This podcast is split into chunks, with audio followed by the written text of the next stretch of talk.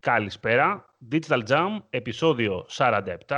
Είμαι ο Δημήτρης Ζαχαράκης. Κοντά μου είναι ο Δημήτρης Καλατζής. Καλησπέρα. Και σήμερα είμαστε εδώ πέρα για να μιλήσουμε για Google Discovery Ads. Δεν είναι κάτι καινούριο, η αλήθεια είναι. Τα Discovery Ads έχουν αναφερθεί ε, σε κάποια προηγούμενα επεισόδια λιγάκι, όταν είχαν κυκλοφορήσει πρώτη φορά και τα πρωτοβλέπαμε.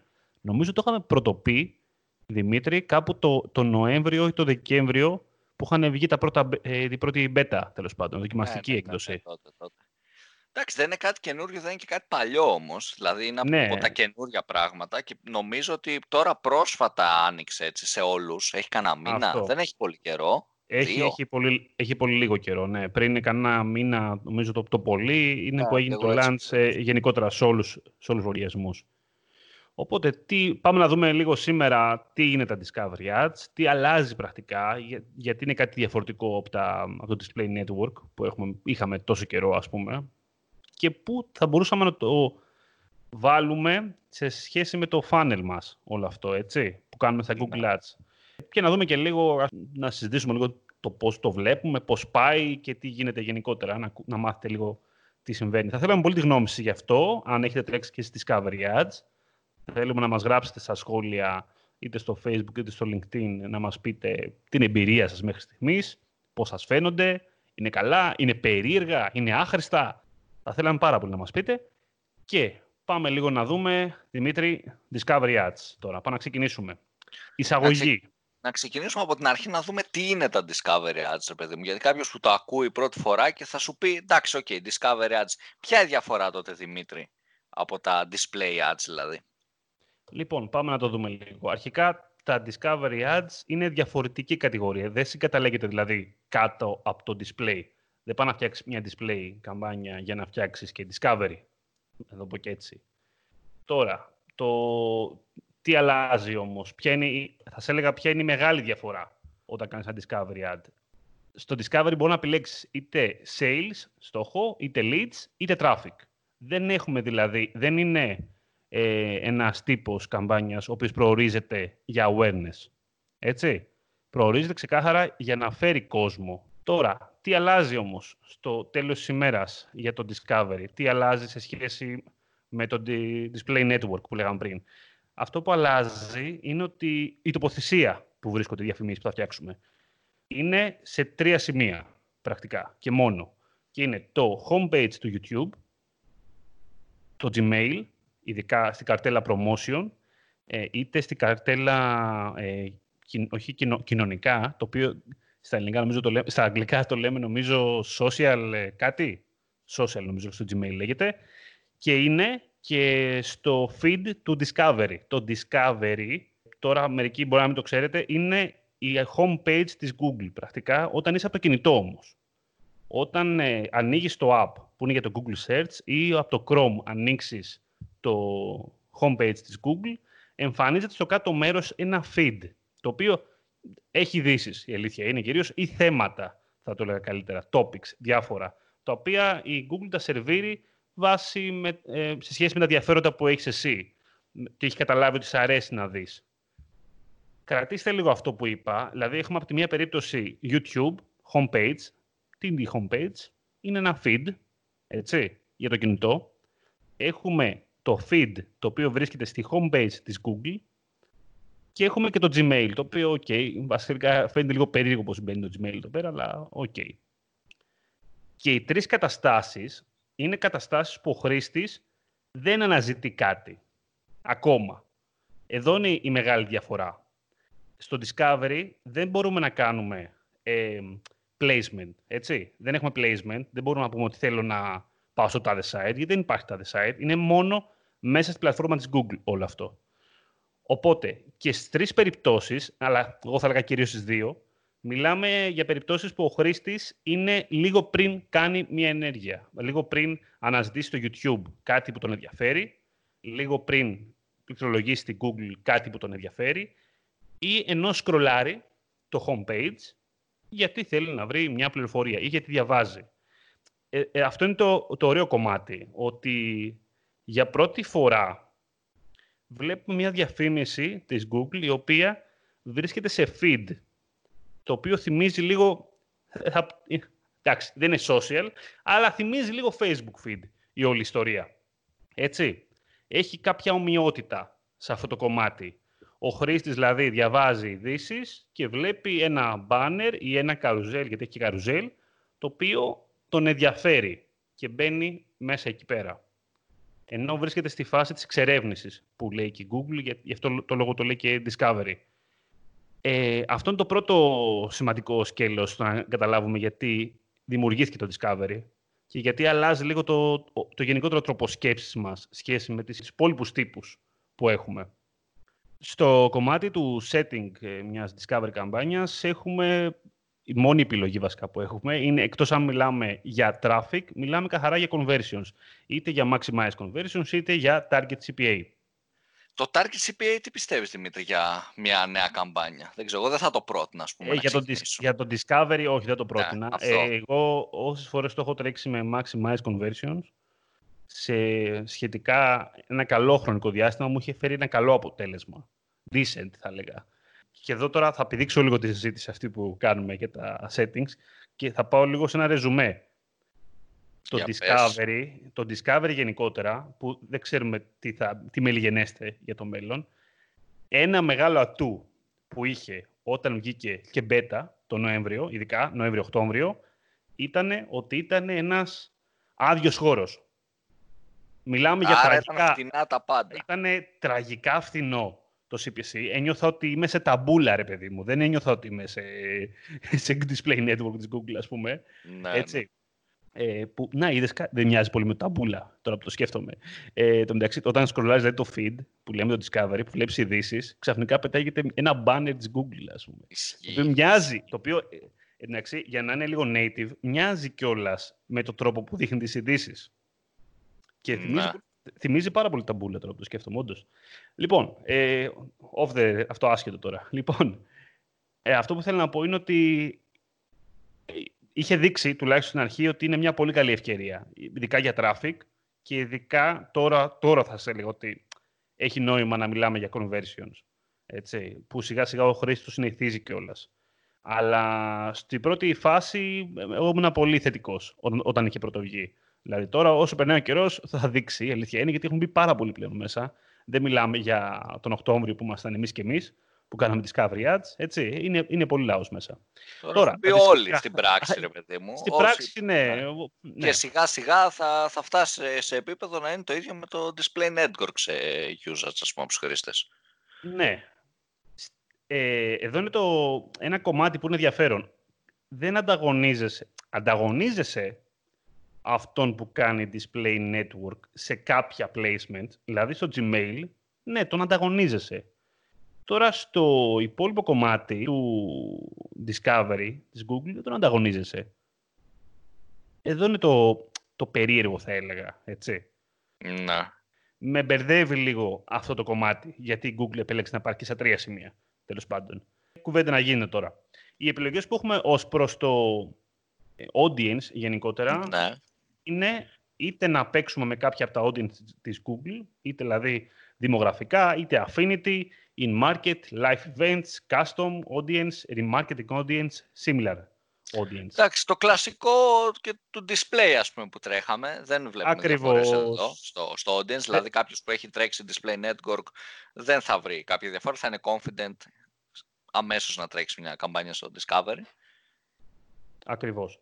Ε, το, ένα κομμάτι που διαβάζοντας έχω καταλάβει που έχει νόημα στο Discovery είναι το κομμάτι του να πιάσεις έναν παλιό πελάτη, έναν παλιό χρήστη, το οποίο θέλεις ξανά να τον ξαναφέρεις κοντά σου.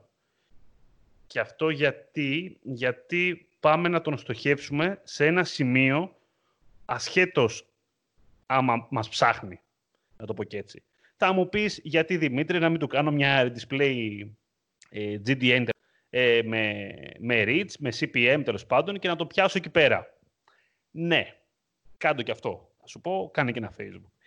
Αλλά και το Discovery αξίζει να το δοκιμάσετε. Εγώ αυτό θα σας πω μόνο. Με την έννοια ότι τουλάχιστον τώρα είναι φθηνό, είναι cost effective η όλη η επένδυση. Γιατί μιλάμε για κάτι το οποίο γίνεται εντελώς εντός της Google.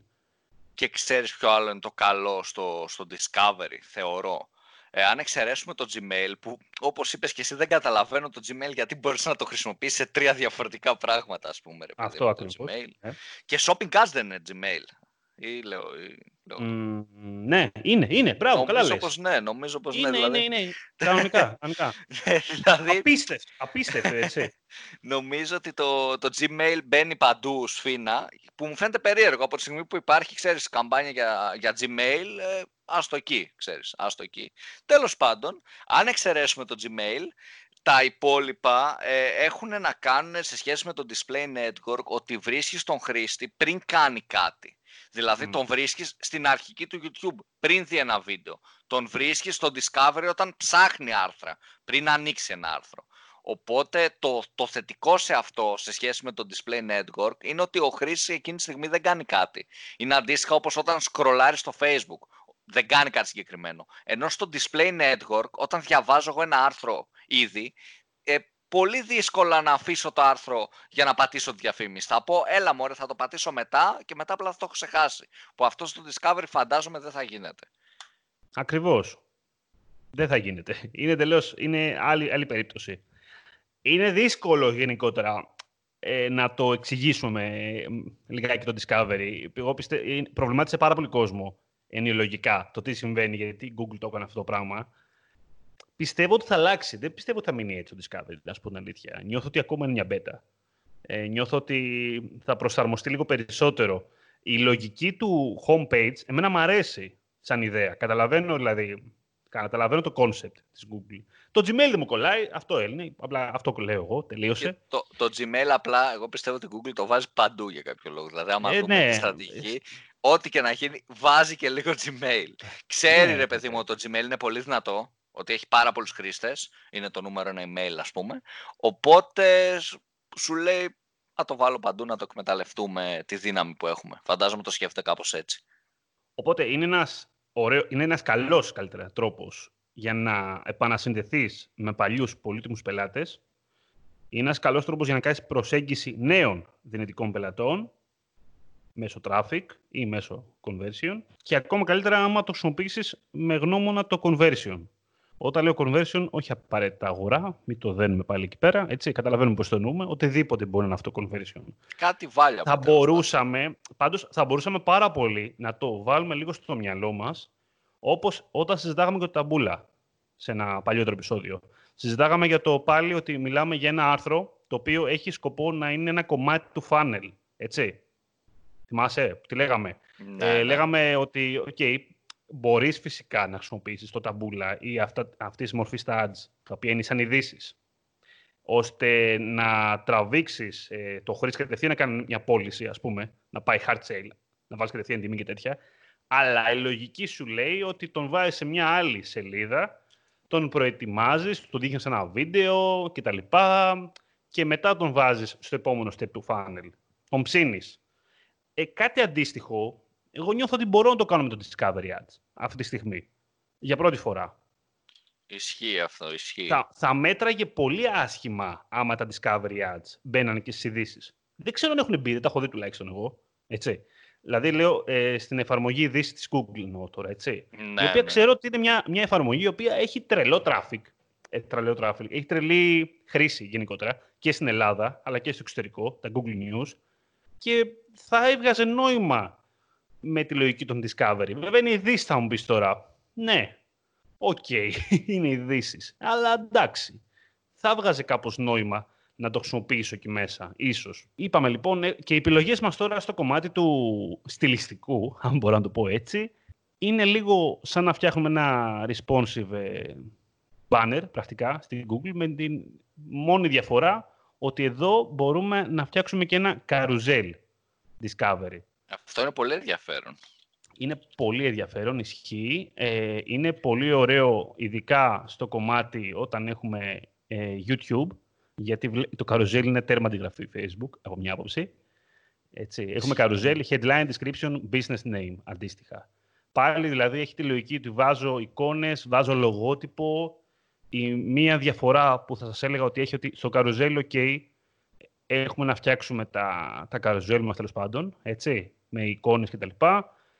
Και στη περίπτωση που κάνετε ένα απλό banner, πέρα μπορείτε να το κάνετε πάλι σαν responsive, δηλαδή να προσθέσετε παραπάνω ε, headlines, παραπάνω descriptions. Εντάξει, αυτό είναι το, το παρόν και το μέλλον της Google. Το παραπάνω description, παραπάνω headlines και να γίνεται όλο αυτό το optimization που αντίστοιχα γίνεται και στο Facebook. Δηλαδή, ε, πιστεύω ότι αυτό θα είναι μόνιμο σε όλες τις πλατφόρμες σιγά σιγά. Δηλαδή, το να υπάρχει δυνατότητα να βάζεις πάρα πολλά ε, description, πάρα πολλά headlines και να σου κάνει mix and match μόνη στη πλατφόρμα. Το θεωρώ μονόδρομο πλέον πάντως, Δημήτρη. Ναι, δηλαδή, ναι. εγώ θα σου έλεγα ότι τη φετινή χρονιά ε, το εκτίμησα τρελά το responsive. Το responsive εννοώ, βασικά, ίσως δεν το λέω responsive, πρέπει να το λέω το dynamic. Πώς, πώς το λέμε τώρα το κομμάτι του, που βάζουν παραπάνω headlines και descriptions; Dynamic. Ε, ε γιατί, dynamic creative. Αυτό η Google κάνει το λάθος και στο search το λέει responsive. Το οποίο ναι. ναι. δεν καταλαβαίνω γιατί. Εκεί πέρα μείναμε λίγο με, με επηρεάζει. Okay. Καταλαβαίνω γιατί είναι responsive, γιατί όντως αναλόγως στο μέγεθος οθόνης, ξέρω εγώ, μπορεί να το διαμορφώσει, φαντάζομαι. Αλλά δεν μας ενδιαφέρει τόσο πολύ αυτό. Κυρίως η δυναμική πλευρά ε, που του δίνω πάρα πολύ διάφορα λεκτικά, φωτογραφίες, descriptions και προσπαθεί ναι, να βρει μόνος το, το λεγόμενο dynamic creative, ας πούμε, στο Facebook. Dynamic, dynamic creative, μπράβο. Α, μπράβο, το Facebook, να πούμε το ίδιο, που το λέει με ένα πιο Σωστό τίτλο. Πιο σωστό, ναι. λοιπόν, αυτό είναι μονόδρομος πλέον. Δηλαδή, δεν μπορώ να πιστέψω ότι θα ξεκινήσω πλέον μια οποιαδήποτε διαφήμιση, είτε display είτε search, και δεν το κάνω. Γιατί πλέον αποδεδειγμένα, ειδικά θα σου έλεγα σε conversion θετικέ, δουλεύει. Αποδίδει καλύτερα, ναι. δουλεύει, δουλεύει πάρα πολύ καλά. Το μόνο κακό που βρίσκω, ρε παιδί μου, στην όλη αυτοματοποίηση είναι ότι ανάλογα βέβαια τη, την πλατφόρμα που χρησιμοποιούμε στην αυτοματοποίηση δεν έχουμε και πολύ τόσο έλεγχο, που δεν έχουμε καθόλου έλεγχο, όσο και το να βλέπουμε ποιο combination δουλεύει. Δηλαδή, πάμε σε μια εποχή προφανώς που το dynamic creative, το κομμάτι responsive θα είναι και, και το κύριο κομμάτι που θα χρησιμοποιούμε και προφανώς θα δουλεύει καλύτερα. Αλλά ανάλογα με το εργαλείο που θα χρησιμοποιούμε όλο αυτό το, τα, τα dynamic ε, ads, ε, δεν ξέρω κατά πόσο θα βλέπουμε και τα κατά πώς θα μας αφήνει το εργαλείο να βλέπουμε τους συνδυασμούς που δουλεύουν, τους συνδυασμούς που δεν δουλεύουν και γενικότερα το πώς προβάλλεται η διαφήμισή μας. Είναι δηλαδή έτσι λίγο μια κρίζα ζώνη, θα έλεγα, γιατί μπορεί ας πούμε να αποφασίσει η Google κάποια στιγμή ότι ok, θα σταματήσω να σου δείχνω τα assets που δουλεύουν. Σωστό. Και να μην έχεις μια εικόνα, ας πούμε, ή μπορεί σε κάποιο εργαλείο, ας πούμε, ήδη, π.χ. Facebook Ads, να μην βλέπεις έτσι κι αλλιώς το, τα combinations. Οπότε να μην έχεις εικόνα τα επόμενα γραφιστικά σου βάσει σε τι να δουλεύουν, τι brief να δώσω στο δημιουργικό κομμάτι. Τι δούλεψε, τι δεν δούλεψε. Οπότε είναι λίγο ένα πρόβλημα αυτό, αλλά ας το συζητήσουμε καλύτερα σε ένα άλλο podcast, να έχουμε και θέματα να πούμε. Ε, λύνεται αυτό πάντως και είναι, ωραίο θέμα για να το συζητήσουμε λίγο ε, στο κομμάτι του πώς μπορούμε να χειριστούμε λίγο καλύτερα το οτιδήποτε έχει να κάνει με machine learning γενικότερα και αυτοματισμούς.